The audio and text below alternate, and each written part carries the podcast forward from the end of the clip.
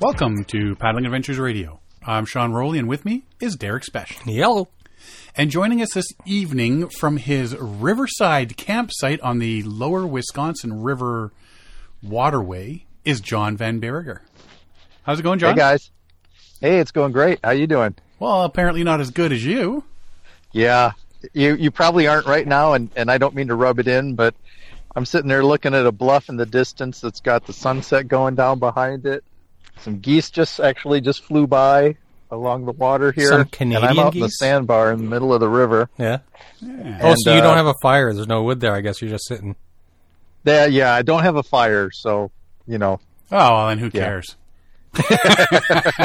hey, it's been rough, man. It's been rough. I I had to move my chair earlier Oh. to get.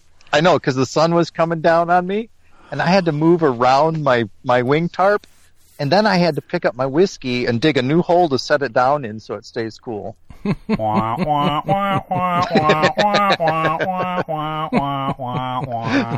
so, so how are things in your basement?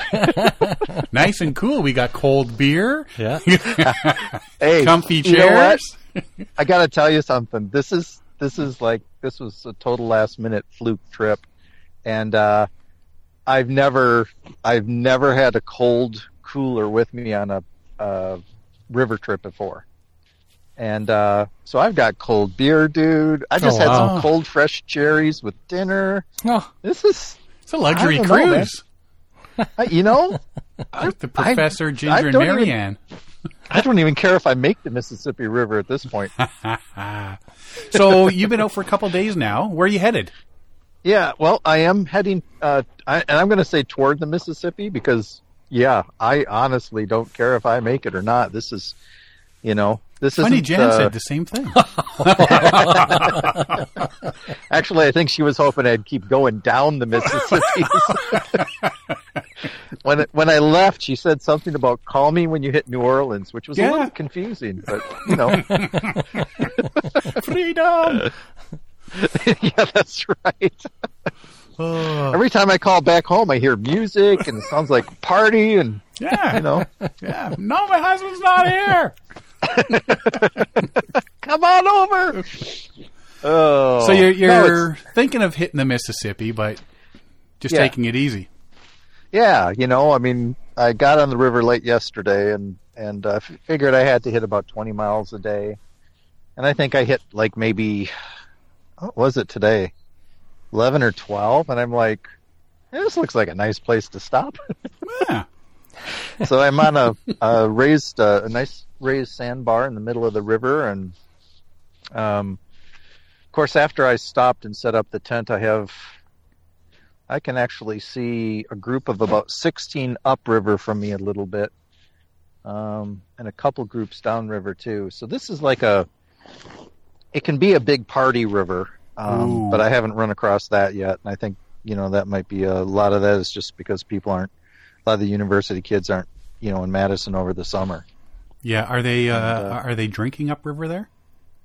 Um, I don't know. I'm kind of hoping it's those Mennonite uh, Mennonite group that I ran into last Speedboaters? year that we talked about. Okay. Um, well, if they start, if you hear a bunch of hooting and hollering and drinking, and uh, you know, uh, I wouldn't drink the water just in case. Good point. Good point. These are the things I worry about. I tell you what, you know, I don't know if you can hear it now. There's cranes kind of going crazy across the the water here, but yeah, you know, this is I I've not done a trip like this before. So I took out the the big um the Novacraft expedition canoe. uh, What, the 18 feet 18-footer. long. Yep, and I I wanted to see what that was going to be like to paddle solo, and you know the it's this isn't by any means a you know a technical river or anything else. It's just you just have to make a lot of good choices where you're paddling because there are sandbars all over, and Right. so unless you want to get out and walk for a bit, you know. So I've been it's actually been really fun and, and given me a chance to really work on my um, paddling skills with the canoe. Yeah, because you're more kayak than canoe. Yeah, yeah, and uh, that's you know it's. Got to tell you what, this is the river that I was on in the kayak when I severed my ACL because I got hung up on a sandbar. Oh well, that serves Um, you right. but you know, being out here paddling with a big, you know, a full cooler and cold drinks and and you know, I've got ten gallons of water that I'm not even gonna have to filter down this time. I mean, this is You even I brought kinda water. this. Holy cow! Would you just load up the whole canoe just so you see what it's like with a full, full on, full load? I suppose he Yeah. doesn't have to do any portages, so it doesn't Yeah. matter. Yeah, exactly. There's and from, from there, um, you can put in at uh, a place called Prairie du Sac, um, which is a sister city with Sauk Prairie, um, which is they've now grown together, and they have a there's a VFW, a Veteran Foreign Wars um, club, and they have a little park, and they've got a, a canoe launch, and Hmm. so you can go down there. And uh, put in down there, and from there down to the Mississippi is 92 miles. Oh, so you And, still got uh, about 80 to go. Oh yeah, but not a single, not a single uh, portage along the way. Are there any portages? There are some of those. Yeah. so yeah, so it's uh, That's know, 150 it's- kilometers. That's not bad. We No, can do that in two days. Well, we can do that in 40 hours. And you're getting picked up. You're not paddling upstream on the way back. no, no. Jan is going to come pick me up, and you know, she just kept saying, "Take all the time you want." Which I thought was really nice of her. And I haven't seen him in seven years. So uh, yeah, so she's gonna. I'm gonna get down there toward uh, toward the end, and I'll have her pick me up on Saturday, maybe Sunday. Initially, it's going to be Friday, but you know, I'm kind of re- enjoying the relaxation tour here. Yeah, until the weekend happens and all the Yahoos show up. Well, there's that, and you know, my other thought on this is, you know, right now I still have cold beer in the cooler. Mm. If that changes, I may give her a call and say, "Hey, come pick me Yeah, up." I'm done now. I'm done when the beer's done. Yeah. Well, do you not pass any So- store any any stores? Because you know, Riverside stores. Do you not pass pass any little towns or anything? Yeah, there's a lot of little towns along the way. Um, with a few exceptions, you know, you kind of have to leave your stuff and then hike in a, a pretty good hike. So I'm not real Keen real on that. keen on yeah. that. Oh God, you guys, this is this is terrible. Now I've got some sandhill cranes flying over here too. Wow. Wow. They're This gonna they're gonna poop in your whiskey. Yeah, they're like, you're enjoying this too much, you bastard. he's getting he's getting attacked by Canada geese. I had a bald eagle at the at the head of the sandbar when I popped in here. He was just standing in about I don't know, maybe a foot of water fishing. Hmm. And uh yeah, so it's a lot of wildlife, a lot of bird life. I haven't seen much much else beyond that. Yeah. Um but a lot of bird life, so kind of nice. So if you were to launch where you launched and get to the Mississippi, if you were to do it not as a, at an extremely you know old man pace like you're doing, but not a racer's pace either, how long Yeah. would it take you? A couple of days? Oh, you could you could do it in 5 days easy. Really? What's the current? Yeah. What's the current speed? About that fast? Let's not get technical. That's not, you know, uh, it's it's um It's slow moving. A slow moving river. Yeah. I mean i think i'm averaging like three miles an hour or something. And so i'm just kind of paddling. And like i say i'm i'm crisscrossing the river a lot and stuff just to avoid getting out and walking the canoe. But god it's so much nicer than getting out and walking a kayak. I gotta tell you Mhm. yeah. Get, Yeah. you know getting in and out of the cockpit and dropping down everything. And this way you can just walk walk to the edge of the sandbar. And just before you get to that drop off you pop back into the canoe and keep paddling You you keep know? going, right? Um, Uh, is, is the water levels low up there? You're down there right now? it's it's um it's starting to drop now. It was actually uh, as of mm, toward the end of last week. It was so high that a lot of the outfitters and the livery places weren't letting weren't taking people out. Really? Um, but it dropped, and it's I'm going to come back out. The goal is, and and you know, hard to make plans these days, but Yeah. hopefully in September I'm going to paddle the whole thing, uh, which is about 400 miles, and uh, in the upper area before this before the place I put in here, there are 26 portages, not portage, portages. portages. Because down there, they're portages. That's right. Um, Carries. so I'm hoping to do that then this fall, and um, you know, so this is kind of nice just to get down here and check it out. But but that will be a totally different trip because when I I did it in September and October, uh, probably about seven years ago now, and there were days where I didn't see anybody on the river, Yeah. you know, and uh, which was which was great and a lot of bird life and passing through and Well, that's one of the benefits of doing it in the fall. Is Yes. yep, there are not as many people, and because there's Right. not as many people, some more animal wildlife more, yeah, comes more out, interactions. Right? So Yeah. you're gonna you're gonna see more. Yeah. So, but it's you know, I mean, it's so this is a different trip, and that's that's you know one of the reasons because I know I'm going to come back down and hit the whole thing. That's another reason this is like, eh, well, what do I feel like doing today? You know, I got up this morning at eight and I didn't get on the water till noon. Oh, yeah. Yeah, yeah, it was it was a completely. Uh, I think I'll have some more coffee, kind of you know, Wow. kind of morning. So if you're going to do the full Lower Wisconsin Uh, the whole Wisconsin or the yeah. whole Wisconsin, Uh-huh. and then are you just going to do the Wisconsin, or are you going to hit some of the Mississippi as well? Well, you you just get onto the Mississippi. I figure at that point I'll have been out probably three weeks, maybe a little bit more. Really? So, yeah, yeah. How long is the up north? Wisconsin? It's what's that? How long is the Wisconsin? It is uh, four hundred and I want to say thirty miles. What's that in kilometers? Ask Derek. Ask Thousand? Sprouts. He can tell you. Ask Sprouts. oh, we got problems with Sprouts. Uh oh, Hey. what? They're not existing. Really? Yeah, he hasn't done them yet. Oh, you know what? See, I, I mean, I, I was making jokes and, and starting to call you sprouts and stuff. But when I listened to that, I actually got online and I ordered some. So now it's going to be So a when I- race. Who gets their Sprouts done first?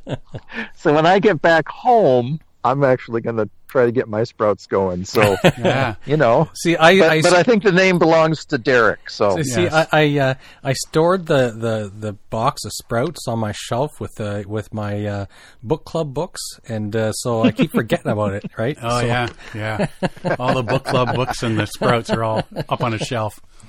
oh, So how many Yeah. kilometers is that? Uh, it's, it's 430, Yeah, uh, 695 kilometers, 700, it? 700k. that's going to take you three weeks.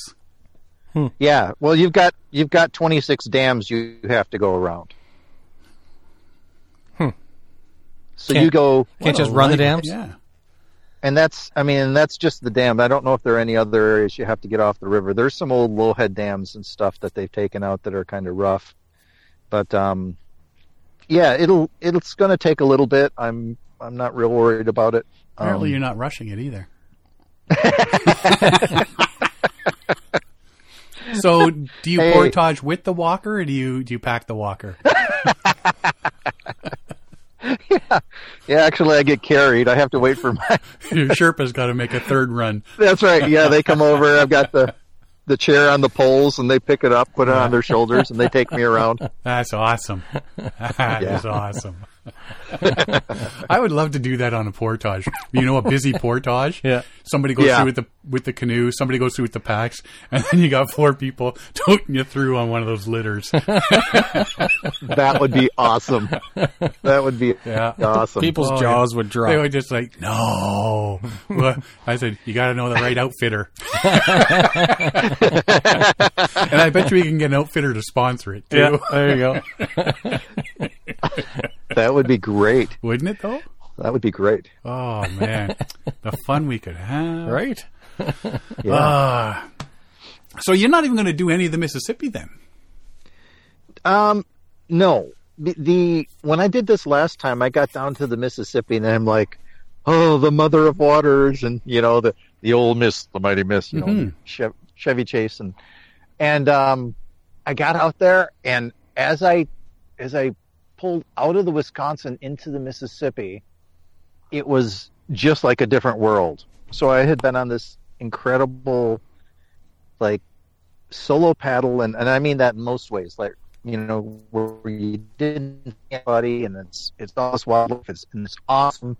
And I got down to the Mississippi, and there were, you know, boats. Boat traffic was crazy, and there were eight speedboat racing speedboats Oh, yeah. screaming up the river. And I went, you know, I don't Yeah. necessarily have to do the Mississippi. Probably if you're with somebody so- else, it'd be different. Yeah. yeah, and you know, I mean, there. Uh, to be honest, yeah, I really would like, you know, I'd like to paddle the Mississippi from the headwaters down, but like you said, if you're with somebody else, because you know, there's a lot of theft, a lot of people on the Facebook group and stuff go into a town and have their stuff stolen. So, Yeah. Oh, really? um, yeah, yeah, unfortunately, when I retire, so- I'd like to do the Mississippi, the whole thing. So, John, when I retire, yes. if I retire, or I become Hopefully, the independently border will wealthy, be open. or whatever, yeah, yeah, we'll do the Mississippi There you go. because I think we had talked before. Now that we're chatting about it, the headwaters or something are up by Chicago or something, are they not? Or up that way? No, they're up uh, up Lake Itasca in Minnesota. Yeah, but isn't there something? Something starts just south or just around Chicago. So Chicago or just south of Lake Well, you- Michigan. You can get the Illinois River and connect down and go down from there.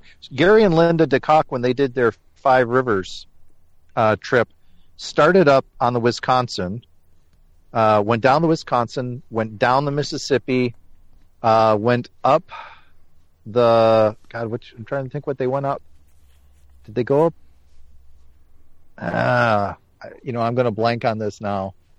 I think then they went up the Illinois. They went on the Chicago Shipping Canal. Yeah, there's another one, Yeah. but I can't remember right now. Yeah, but I'd like I'd like to start as, high up on the Mississippi as possible. Like I don't need to be going down all the extra little teeny tiny tributaries. Yeah, But, you know, end up in the Gulf. That would be kind of cool. yeah, that'd be a very cool trip. So, Yeah. yep, keep keep it in mind. Yeah, I'll start saving my pennies now. Yeah, that you know it would be a fun, and if you did it later in the year too, right? So you start up there in September, and you're chasing fall all the way down. Yeah. Um, that would be a great way to do it. Yeah. That's the way, man. Hey, as long as I get down there It's and the barbecues that- are still going, I'm good with that. So I'm sitting here on one river trip, planning another one with you. yeah. In a couple of years. See that? hey, Derek, you in, you want in on this action? Absolutely. and I think I got a fourth person that might join us. So, There you go. well, we should let you go, John. Enjoy your evening there. All right. And uh, yeah, uh, we are paddling next week. We're doing. Well, I'm doing the Trent Severn next week, so we're actually Derek's coming out for one night, and we are going to be recording next week's podcast, or at least half of it, from the Trent Severn waterway, sitting camping beside one of the locks. That's exciting. That's cool. Yeah, That's so- really cool. So we will have to touch base with you and chat to see how your trip went in uh, two weeks. Sounds good, man. Alrighty, well, you have a good one, man. Yeah, thanks. You guys too, and uh, you know, be safe out there. Eh, if we have to. You too, man. Take care. take care of yourself on the, on the water. Yeah, don't travel too fast. Hey, you know, this is the the extreme relaxation tour. And just as a thought, you Yeah. could tell Jan just to bring you more ice and beer, not come and pick you up. That might work as well. Try that one first. So if I were to say to her, Jan, could you drive down about three hours to bring me some ice And beer. and beer? Oh, should be all work. over. If she loves you, if she loves you, Oh man, oh man, oh man! oh yeah. You know they're never opening the border, so I have nothing to worry about, right? Yeah, there you go. Yeah, Uh, I guess not. All right. Well, you have a good trip there, John, and we'll be uh, chatting at you soon. Okay, take care. Uh, take care, Dossier. Take care, Sprouts. Thanks, buddy. All right, we'll take a quick break Bye-bye. here, and uh, we'll be right back. Hi, this is Derek Sprest. You're listening to Paddling Adventures Radio. If you like what you've been hearing, you can find out more by checking us out at paddlingadventuresradio.com, as well as on Facebook, Instagram, and on Twitter. You can find all of our episodes on iTunes, Google Play, and the episode page for our website, where all our podcasts are available for download or streaming. We love to hear from our listeners, so if you have a suggestion for the show or want to let us know how we're doing, please drop us a line. Thanks for listening. Enjoy the show. This portion of the show is brought to you by Algonquin Outfitters. Algonquin Outfitters, providing quality Algonquin Park backcountry adventures for the entire family since 1961. Whether you want to get on the water for a day or a week, the friendly staff at Algonquin Outfitters can help you out. Find them online at algonquinoutfitters.com or visit one of their 12 locations. Algonquin Outfitters, your outdoor adventure store, with locations in Algonquin Park, Muskoka, and Haliburton. Welcome back. It's great that John's out there uh, having a nice little paddle around. It's nice that we can that we can reach out to him and, and chat with him and still get him on the show, right? And Yeah. and so he's kind of given us a blow by blow of his uh, of his trip and Yeah. yeah.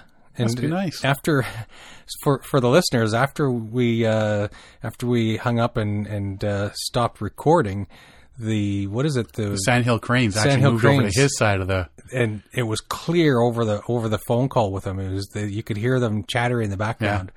It was Yeah. so cool. It's like the cool. uh, like uh, the sound is similar to like uh, rubbing your fingertips on glass when Glass make it sticky. just- yeah, it's uh, so so cool, so so cool.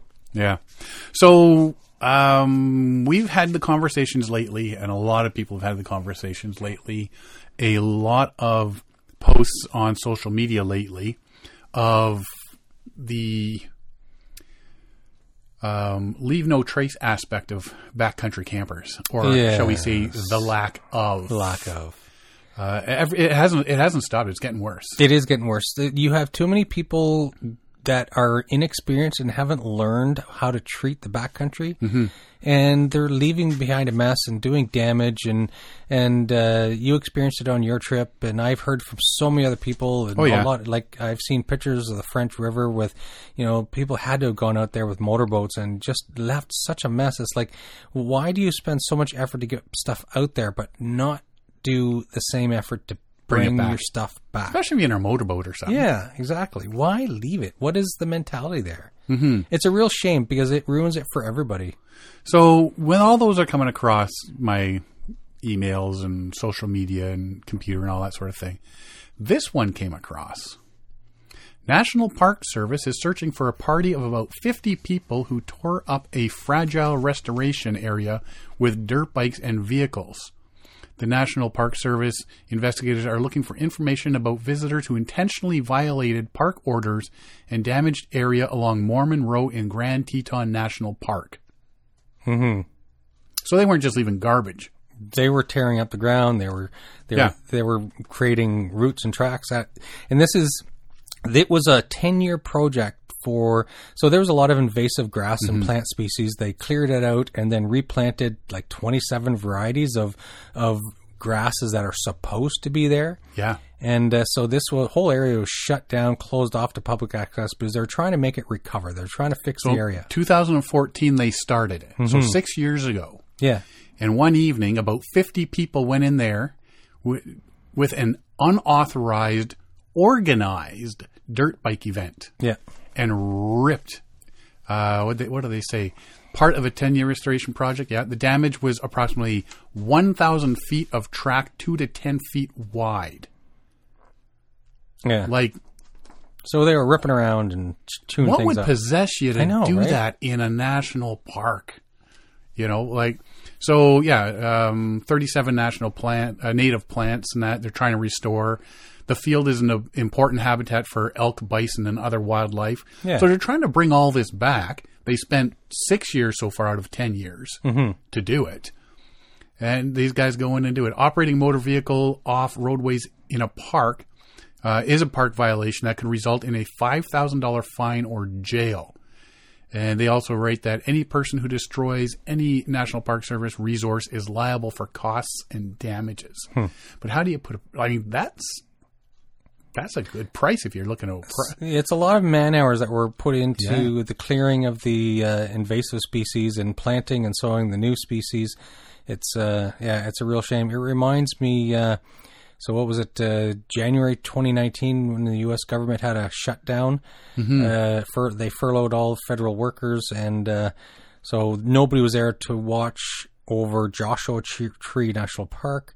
And a whole bunch of people went in there with Right. uh, four by fours and dirt bikes and and knocked down trees and so these Joshua trees in Joshua Tree Park they they're very old and fragile trees. It takes a long time to cultivate them and and they say that the damage that was done then was uh, estimated two to three hundred years to recover Yeah. from the damage. Yeah, because those trees are so old. And Yeah. like So it's it's just blows my through their mind. heads?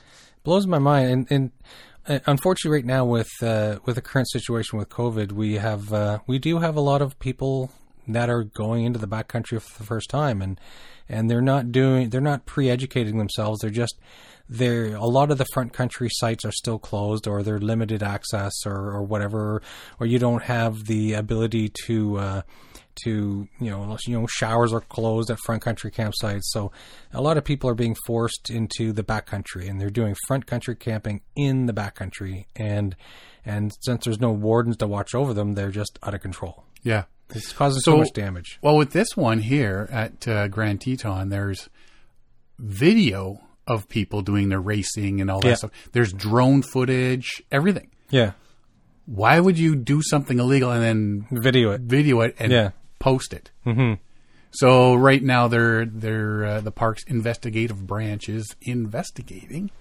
There is a tip line Yeah. that you can call or email the park themselves and say, "Yeah, I know who those people are." Mm-hmm. Because I think there's going to be some heavy duty fines and bills Yeah. to pay.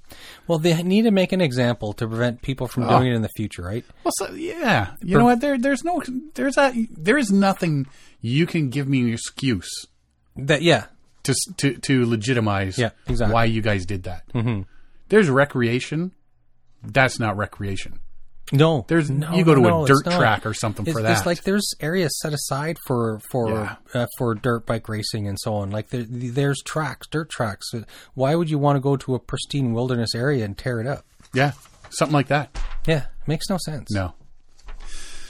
All right, so don't do it, people. Don't do it. Don't do it. Use your smarticle particles. Yeah. On a brighter note, Yes. let's talk about the Great American Outdoor Act. Yeah. or the GAOA. This article that I was reading has so many abbreviations, acronyms, whatever. There's the GAOA, the LWCF, the well, COVID. Uh, you know, there's all these different different thingies in here. You're just like, uh, I got to remember what's what. so back in, I think it was March or last year or something like that slash or earlier this year. Trump said, "Give me something, a bill that will I can pass into law that will pay for outdoor recreation, public lands, um, and fund the permanently fund the land water conservation fund." Mm-hmm. So they got together. They came up with this bill. They put it towards the um, the the Senate Yeah. where it passed. Uh, the house It passed The the, House, house. yeah. Yeah. Uh, yeah, finally made it to the floor of the Senate where it passed, and then a little month um, a month later, uh, passed the bill through the House. And Trump has now signed, Signed it. it. into law. So it is a law that will put nearly 9.5 billion into outdoor recreation and public lands over the next five years. Uh, the Great American Outdoors Act also permanently funds the Land and Water Conservation Fund. That's good. 9.5 billion, That's good. Right? And so the, a lot of the, the big ask for this is uh, a lot of the national parks in the U.S. have been underfunded for a very long time. Yep. And so just basic maintenance items it has been going by the wayside. You know, like you know, in, in national historic sites and and park sites and facilities at these parks. That, 11.6 billion dollar backlog. right yes. now. Yeah. So this is gonna this is gonna help. This is gonna go ahead to help a lot with these with the with the National Park Service and stuff. It's uh they're they're desperately in need of this money. Yeah, uh, the importance of the Land Water Conservation Fund can't be over uh, overstated. It has been a vital resource for funding American outdoor recreation since 1965. Mm-hmm. Right. That's not the one Jimmy Carter had a hand in, was it? Oh, I have no idea. Or was he still a peanut farmer back then? I don't know. Uh, it just seems to ring a bell. Uh, royalties. no, This is the kicker. They're saying is a kicker. The beauty of the LWCF lies in its funding source. Royalties paid by private oil companies on public oil leases are siphoned into the fund explicitly used for the use of outdoor recreation. This includes everything from grants to build local trailheads to beautifying efforts in city parks. Also provides monies that restore wildlife habitat and purchases small tracts of land to increase public access. Hmm. So the big oil companies are basically paying for all this. Yeah. So It's that's- it's good all around. It, it Yeah. So it helps with uh, pu- the public image of the oil companies, right? Because Mm-hmm. they're seen as big polluters, and they're the reason why certain you know environmental effects are in such bad, dire straits, right? Yeah. So it looks good for them. It looks good for the U.S. government. It uh, people who are even people who aren't that interested in the uh, in the outdoors and backcountry. Everybody ends up in a national park at one time or other. So it's just to improve facilities and improve the uh, the maintenance of facilities. It's uh, this is good all around. Yeah. I can't see any Yeah. negative sides to this. Uh, I mean, if you want to take negative as well, that just encourages the oil companies to go, look, we're doing good. now so let me us drill. keep drill. Yeah. Right? Yeah. And then the other people will be going, well, no, we, we're not, we don't want the blood money. Yeah. There's so, that too. you know, right? but you know what? I really don't care as long as this mm-hmm. stuff's being fixed up. Yeah. I, I, I, I would take the money all day. Yeah. I wouldn't want more drilling, mm-hmm. but I'd take that money all day long, right? Yeah. Uh, like the um, Land and Water Conservation Fund, the money provided will not hit taxpayers' pockets. It comes from the energy development revenues on public lands and waters. These funds will address projects like road and bridge maintenance, campground revitalization, out of service restrooms, and more. So the Great American Outdoor Act is now a law, Yeah. It's a fact. and it's, it is a fact. yeah. But the Senate passed 73 to 25 vote. So that's one third said no. The House, it passed with a 310 to 107 vote, which is pretty much, again, one third saying no. Yeah. So who's that one third? I know, eh? Why, why are people voting against something like this? Something like this, yeah. But it is a large money outlay, and it may not come from taxpayers' pockets, but in a roundabout way, it still affects the taxpayer because this Mm-hmm. is money that would have gone to funding something else, and now it's being directed towards this, and the something else is now Out of their pockets. out of- yeah, Yeah, so- not out of our pockets. Yeah. Because we're north of the border. yeah, Uh, yeah, it's, um, yeah. It's a good thing. hmm It is a good Definitely thing. is. It Definitely def- yeah, my thing is it's kind of convenient for Trump to do this now well, yeah, it's it because people were him and hawing whether he was going to do it yeah, to sign it. But now all of a sudden there's Yeah. the election. he needed something because he was looking bad. Like the there's the uh, he, there were so many national parks and, and national monuments that he had uh, you know, either shrunk like Bears Ears. He shrunk by like uh, what seventy percent or something. There was the uh, the Ocean Mount something or other that was also put in place, but he killed that one as well. He's allowing fishing in there, and so he's had a lot of bad press with uh, with uh, outdoor, you know, protected areas, and this is something that he's giving back now. Yeah. Well, you know, it's a good thing. It's not going Mm-hmm. It is to. I don't think it'll save him, but No, but It's it's, a good thing. Uh, it's a good thing. It's, I think this is a good thing going forward. cool. Uh, do do do do do do. I've been getting packed up for the Trent Severn trip. Mm-hmm. A little bit of news on that. Yeah. for we leave Saturday. We paddle all day Saturday. And then Sunday, somebody, somebody, somebody on Sunday, Sunday, Sunday is meeting us at a lock Yes. and is going to be paddling in the canoe avec moi. Yes.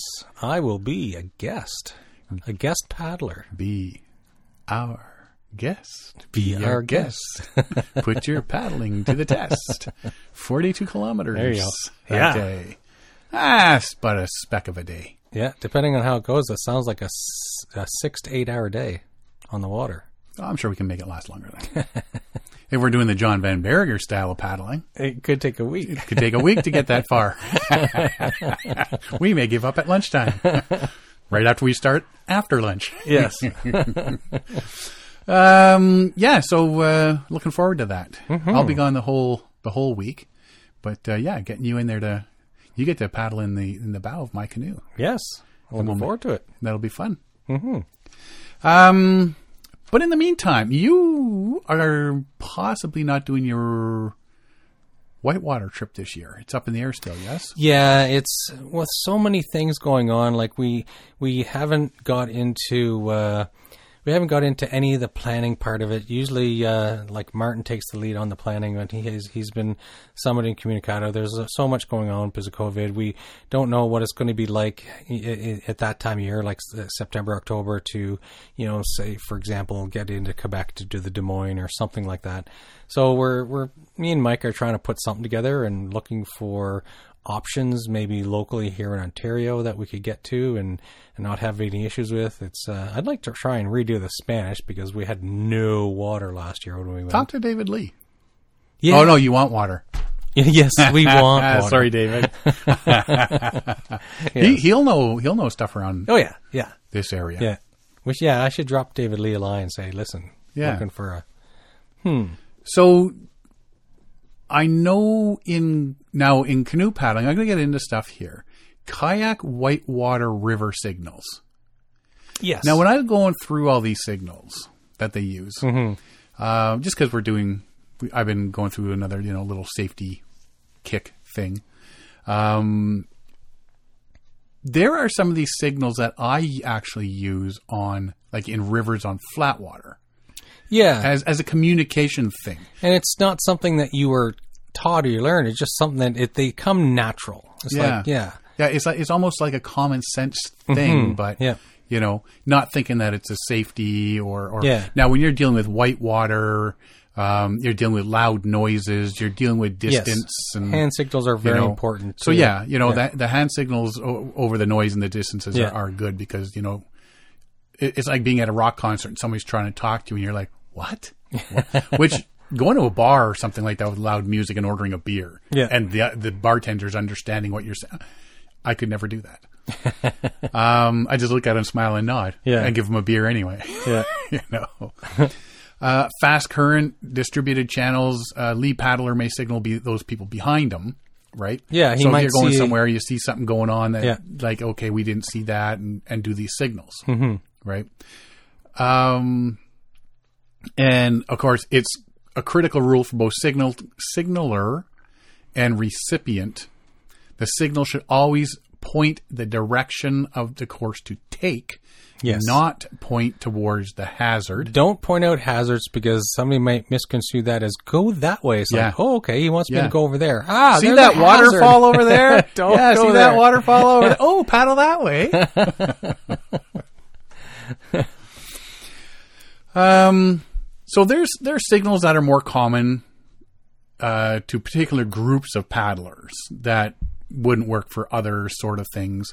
Um, and I'm looking. I was looking at some of this stuff. Some of them are are particular to uh, kayak paddlers.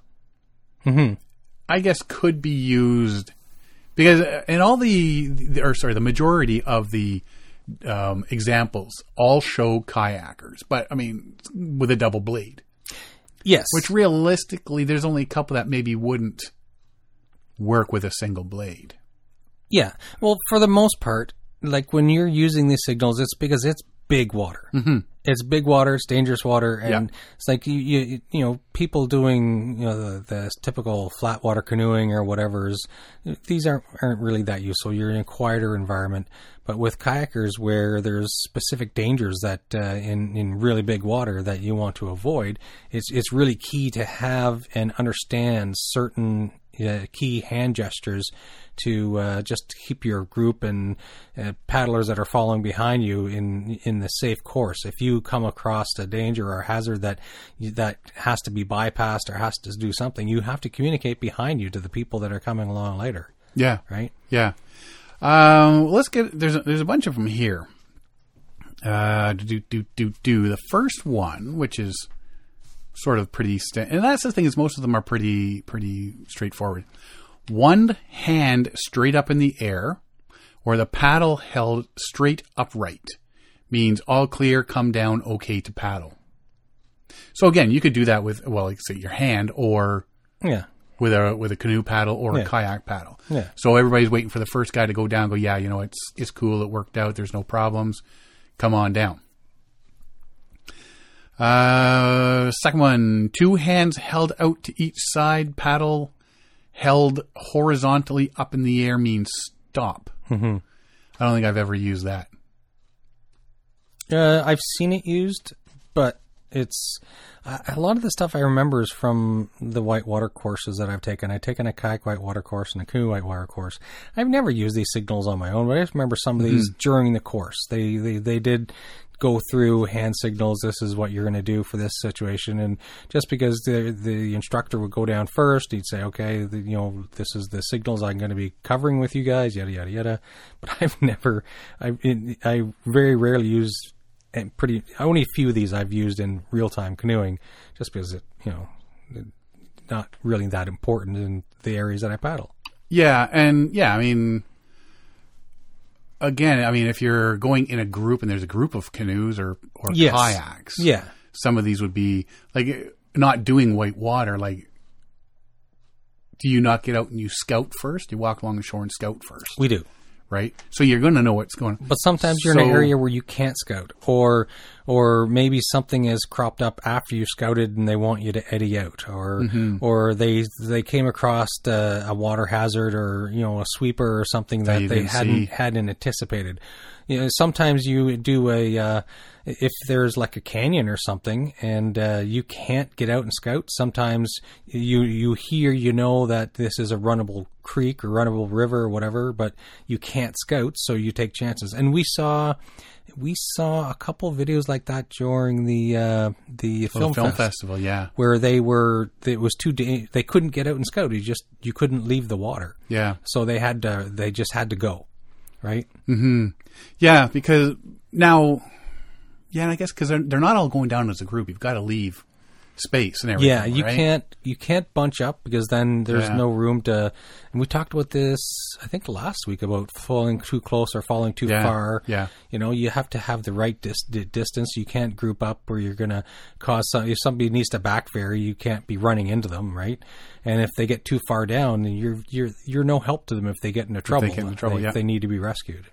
So you, it's uh, hand gestures are really good, and you got to keep proper spacing and learn your hand gestures, right? Yeah. Uh, do, do, do, do. Yeah, two hands held up to each side, paddle held horizontally in the air, stop. One finger held up and spun around in a circle means eddy out. Catch an eddy and go to the side of the river. I don't think I've ever seen that one, even in videos. Yeah, no, I don't think I've seen it either. I've seen it in the course, in the train, in our whitewater course, but I've never Right. seen it in person or on video. Yeah, I mean, now that we I know that one, I'm going to be oh, there it is. for Yeah, it. there, Yeah. is. yeah, there it is. There it is. Yeah. you know, because there are ones where, especially the guys that are doing the filming of the hot dog stuff. Mm-hmm. You know, like they're going down these runs and like massive ones and and stuff. Um, yeah, when they get in somewhere, they may be saying, yeah, when you get down there, or somebody's waiting. Mm-hmm. You know, you you sort of eddy out into that or whatever. But then again, you see a lot of these guys. You don't see the signals happen but they just sort of all collect in one area. Yeah. Yes, so- exactly. Uh, they may show the, you know, we haven't scouted this far, so eddy out here and, and we'll gather up before we make the next section or something. Point. Hold a paddle and point to an area. Point whole arm, hand, and finger to an area. Means paddle towards that direction. Mm-hmm. Again, don't point at a hazard Exactly. and say, "Yeah, look, the waterfall over there," because everybody's, "Oh, okay, he wants me to point. He wants me to go in that direction." Yeah. Uh, I've also seen things like point with your paddle and move it back and forth in that direction. Yeah. So basically, you're saying go that way, go that Yeah. way. Sort of like you see the airplane guy with his little flashlights going, you know, Yeah. towards the plane, go that way, sort of thing.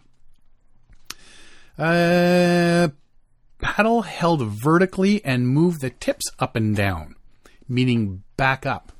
Now, this one, there were a lot of them are saying for um, surf landings and stuff. Oh yeah. Back up, yeah, yeah. Because in a canoe, like you're not really backing up. so yeah, so you yeah you just hold the the paddle vertically and just move the tips up and down. Are you boarding it like like chopping or No, no, swinging that's- side to side? No, you're you're holding it in front of you, side to side. It says vertically. paddle held vertically Held vertically. and move. Oh, sorry, no, it should be horizontally. Oh yeah, I got yeah, I got uh, horizontal. That should have been hor- hor- uh, horizontal. Are you typed all this out? Yeah, I typed that out from. I copied it from the uh, thing there. Oh, okay. Uh, yeah, I wouldn't copy over properly. Sorry, my bad, my bad. Paddle held horizontally and move the tips up and down. That's back up. Yeah, And then the held vertically and swung side to side. is distress, Distress. help, Help, danger. danger. Yeah. Stop. Now, see, we've used that one before to, you know, where are you? Yeah. And you hold it up and wave wave the tip of the paddle so people can see where you are, sort of thing, right? Yeah, but you might be below or location, behind or yeah. something you can't be seen, but you can see the paddle stick high enough in the air that you can see it. Yeah, yeah.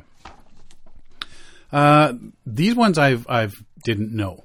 Hand clenched in a fist on top of your helmet means are you okay?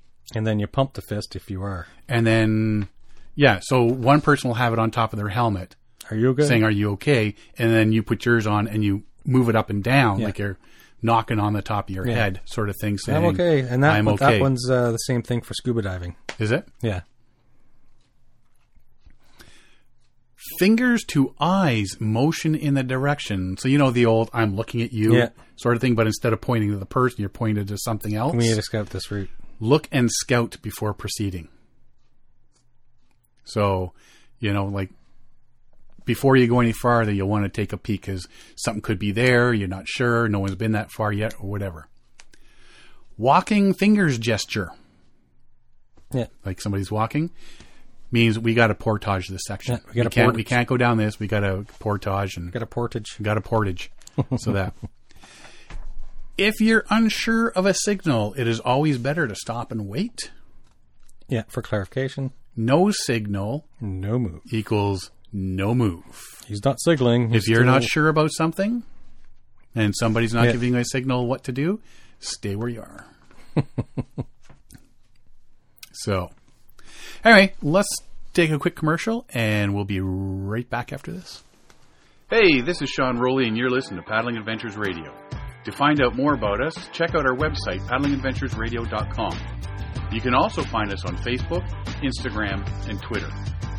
Current and past episodes of our podcast can be downloaded or streamed from iTunes, Google Play, and the episode page of our website. If you have any questions, comments, or ideas for the show, we would love to hear from you. So drop us a line on Facebook or our website. Thank you for listening. Enjoy the show. This portion of the show is brought to you by Algonquin Outfitters. Algonquin Outfitters, providing quality Algonquin Park backcountry adventures for the entire family since 1961. Whether you want to get on the water for a day or a week, the friendly staff at Algonquin Outfitters can help you out. Find them online at algonquinoutfitters.com or visit one of their 12 locations. Algonquin Outfitters, your outdoor adventure store, with locations in Algonquin Park, Muskoka, and Haliburton. Welcome back.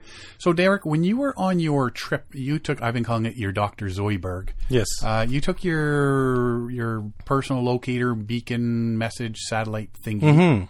Now, this is different than a spot and an inReach sort of. So this is uh, a company came out and produced a brand new uh, uh, communicator device, uh, SOS uh, rescue, whatever, right? So it's uh, it's it's different than the others. They do things a little bit differently than everybody else. I do like the price point. I do like the way it works. And I'd say the only drawback, and I've asked them about it, that, but they uh, they're not doing it yet, but they're looking towards it because they've only been on the market for a year, maybe. What's the name of it? It's a ZOLEO. ZOLEO. Z O L E O. Yeah, I keep calling it Zoidberg because I Yes. don't remember ZOLEO. I call it Zubumafu. I name all my devices, right? So, anyways, this is uh, ZOLEO. ZOLEO, and uh, so it's. Uh, I used it for the first time. Uh, I just I had just registered it, like in the spring, like it was. Uh, registered it and assigned it and had the basic minimum charge on it just for for uh, you know the, for the spring and then COVID happened and so I haven't used it until just this trip with Mike and Temagami. So I wanted to test it out. I wanted to to become familiar with a device. You have to use it, Yeah. right? So I might have went a little bit whole hog in using it. I uh, I did use all of the functions that I that were available on it. I uh, I tried everything out. I tested it a bit before I left, and Well, I know you tested the SOS. yeah, yeah. So and that, so that was neat, and uh, it's uh, there's a service. So, so the people who receive the SOS, they will contact you back, and they also contact your first your your your uh, people that you designate as your contact people in, in case of emergency, as well as they uh, once they understand the situation better, they contact uh, emergency services to send out whatever rescue is required. Right. And uh, so you, go to the web their website and it says uh, if you want to test it, do this. So you register with them. You give a, a date and a time that you would prefer to test it, and uh, they'll either approve or disapprove or reschedule or say this is the time that you need to do it. Anyway, so like uh, I when when Mike first arrived for us to go on the trip, I just I emailed them. They emailed me back and uh, they said, This is your time, go ahead. And uh, so at the time, at like five o'clock on Thursday night, I hit the SOS button as per their directions. And uh, then he called, contacted me back at the number I gave him, and he confirmed the, my location. He confirmed that the message received. He uh, and then he uh, told me to uh, to hit cancel to cancel the SOS and and then uh, everything worked out right. And one of the main reasons why I did that, I'd heard that. Uh, now, um, this is just this is fact, right? So I've heard that some spot devices, when the SOS button was pushed, didn't work, didn't go through. Right. And so I wanted to make sure it was fully functional. So uh, we did the test message, we did the test SOS, and it worked out fine, right? It wasn't a problem. And uh, his, the guy was ready to play. He was down in Texas somewheres, and uh, so yeah, it worked out really well. It was uh, it was a nice test, but uh, otherwise, it was. Uh, I did kind of use it heavily on the trip. It's I'm not one I normally would use electronics, but it was uh, it's the first time I used it, and I was I You was- went bonkers. I did. You went nuts. You were like a little girl with a new, like, sending selfies and Yeah. oh man. So remember after the Spanish River trip, we were making fun of uh, Mike Burns when because he was he had just got his Spot Uh-huh. X and he was texting his wife Uh-huh, and, and uh-huh. he was getting her to send him weather reports because we were wondering about weather if we'd lay over this day or that day, and uh, so he was he was he had unlimited messaging at the time, and uh, so yeah he. Uh, he, he was like we were making fun of him. It's like, holy Mike, put down the friggin' Spot X. Anyways, so that was me on this trip. But I was I, I wanted to learn how to use it. I wanted to make sure I knew how to use it. oh, right? you know how to use it now. Yes. So yeah, so it's uh, it can send and receive emails. It does the SOSs. It does. Uh, you can do check-ins. You can do pull down weather reports for your exact area, and you can do satellite SMS, or which is basically texting. SMS is texting.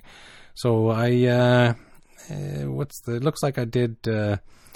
So even so, the SOS is a message. The check-in is a, is a message sent, and uh, checking weather is is counted as a message. So uh, I think I did uh, over three hundred and ten different messages. And what?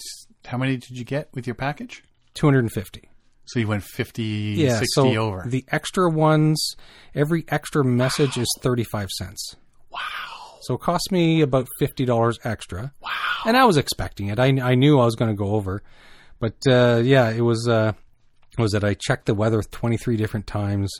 We had some bad weather, like in one one day. You, I think you saw the video, right, of Mike protecting Yes, the fire yeah, pit the with the, fire, umbrella. It's, But the uh, rain didn't tell you that you were getting rain? Well, we wanted to. Wasn't a clue? I'm we wanted wet. to know how much because uh, on the very next day it was calling. So that day, that rainstorm, we got 50 millimeters, and uh, the next day was calling for 65 millimeters at 11 a.m. So we were checking the weather. It's like, oh man, when is this coming? We should we should get out early, and then we can be in a good location where we could stop if it gets too heavy. Yada yada yada. So I was checking the weather a lot. Uh, but uh, so you know, 30 emails were sent and received. 226 uh, text messages were sent and received. Now, a message sent and then if I reply to your message, that's counted as another message. That's another message. In and out. Every Yeah. every in and every out is a message. so next time I'm going to just like send one word per message. Hello message. Hi message. M message. Fine message. How Yeah. message. R message. You. Well, I, I did go a little crazy with messaging because it was really Oh, cool to be, to be where I was. but I'm it was uh, Mike didn't knock it out of your hand to the bottom of a lake. I was tr- I was very discreet with it. Oh. Half the time, he didn't even know I was using it. What do you do? Oh, I'm going over to the woods to take a tinkle. Yeah. and I, I, I very quickly learned how to silence it because because we'd be paddling along and hear it's like oh I just got another message. Wow. Wow. so how do you like it? I do like it. The only thing I don't like is it doesn't do tracking. So for anybody to know where you are on a moment's notice, it uh, you you have to check in or you have to send a message for people to know where you are. Yeah. Right?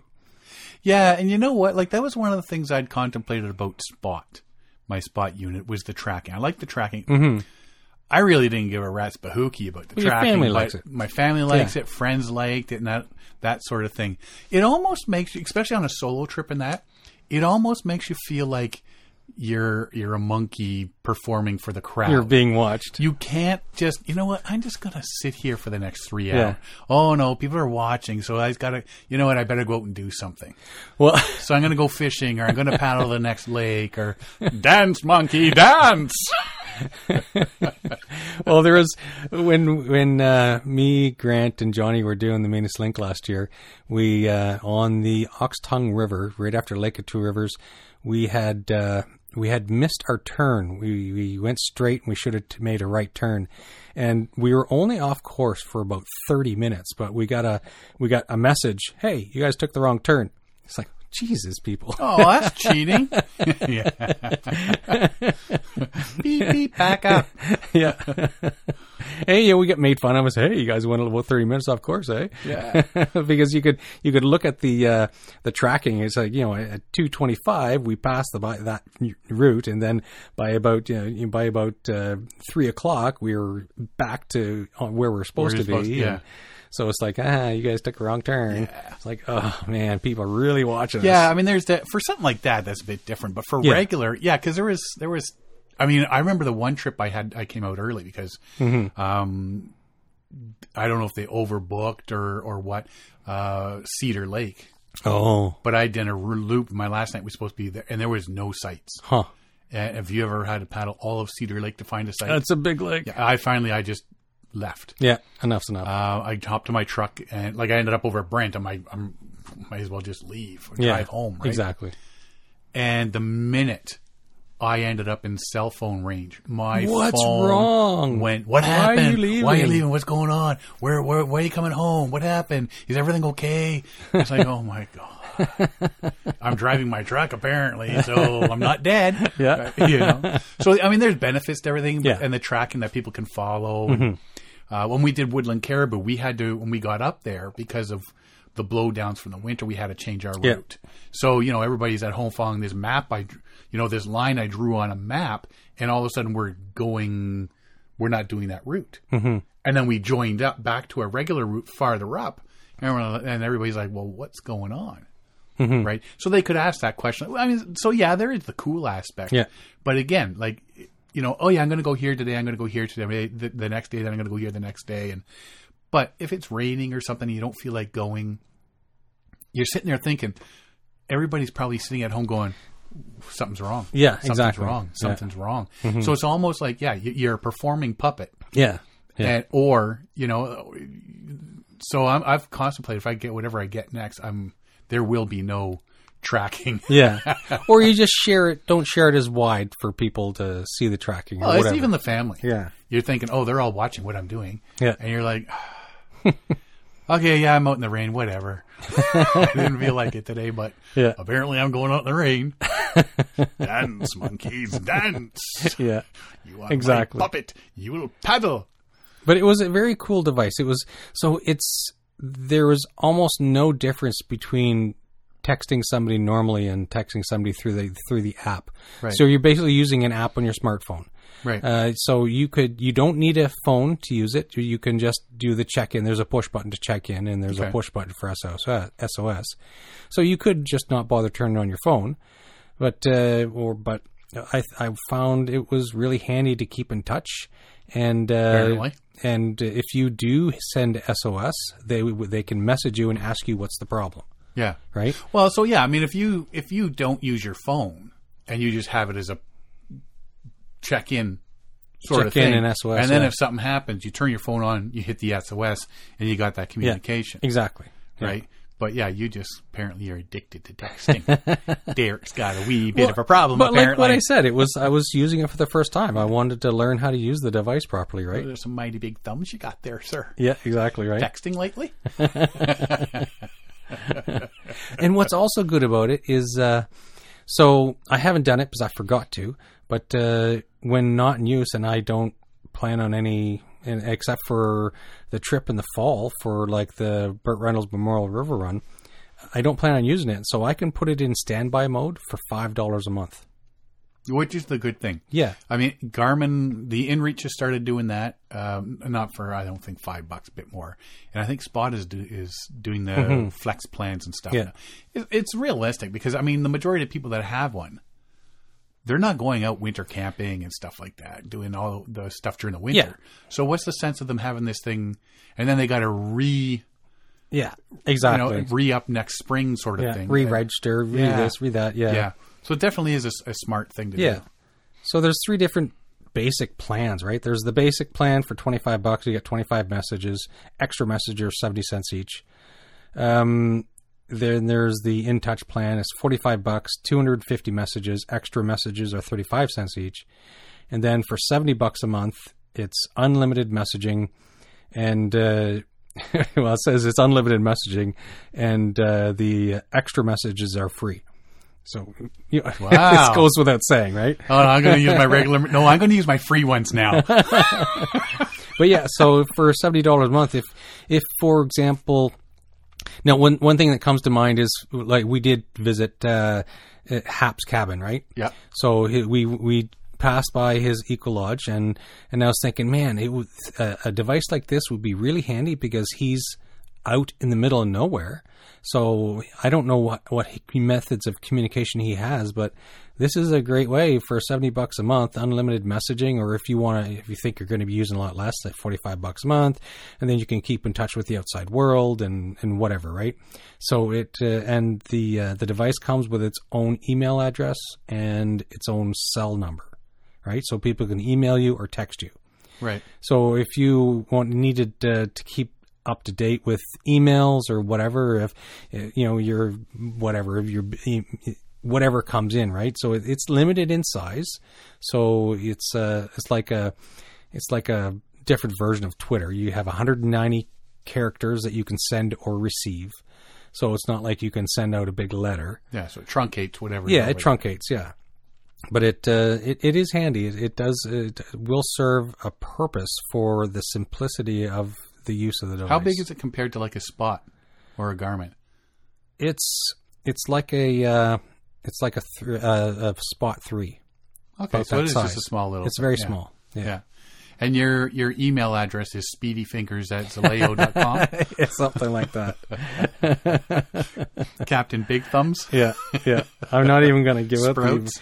Oh, and uh, if you're in cell service or Wi-Fi, it just automatically switches over to that.